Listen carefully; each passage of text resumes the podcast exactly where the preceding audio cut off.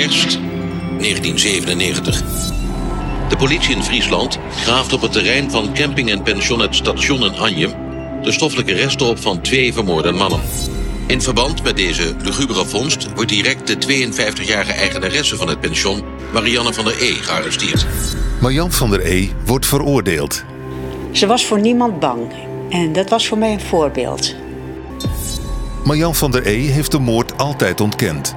Meer dan twintig jaar later duikt journalist Margriet Brandsma in deze zaak en schrijft het boek De Heks van Anjem.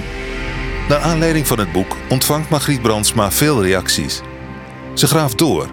Waarom is bijvoorbeeld nooit onderzocht of de hennepkwekerij die een week voor de moorden opgerold werd bij het pension een rol heeft gespeeld? Ik vroeg aan haar, mag ik in de stal gaan wiet kweken? Ze zegt ja.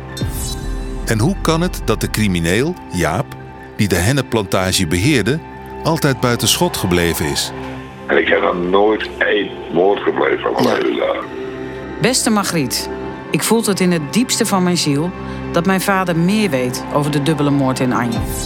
Terugkijkend op het strafproces kom je onvermijdelijk op de vraag of Marian van der E terecht veroordeeld is. Haar verklaringen naar mij toe, ook buiten het dossier, waren altijd consistent over wat er gebeurd was. De Heks van Anjem.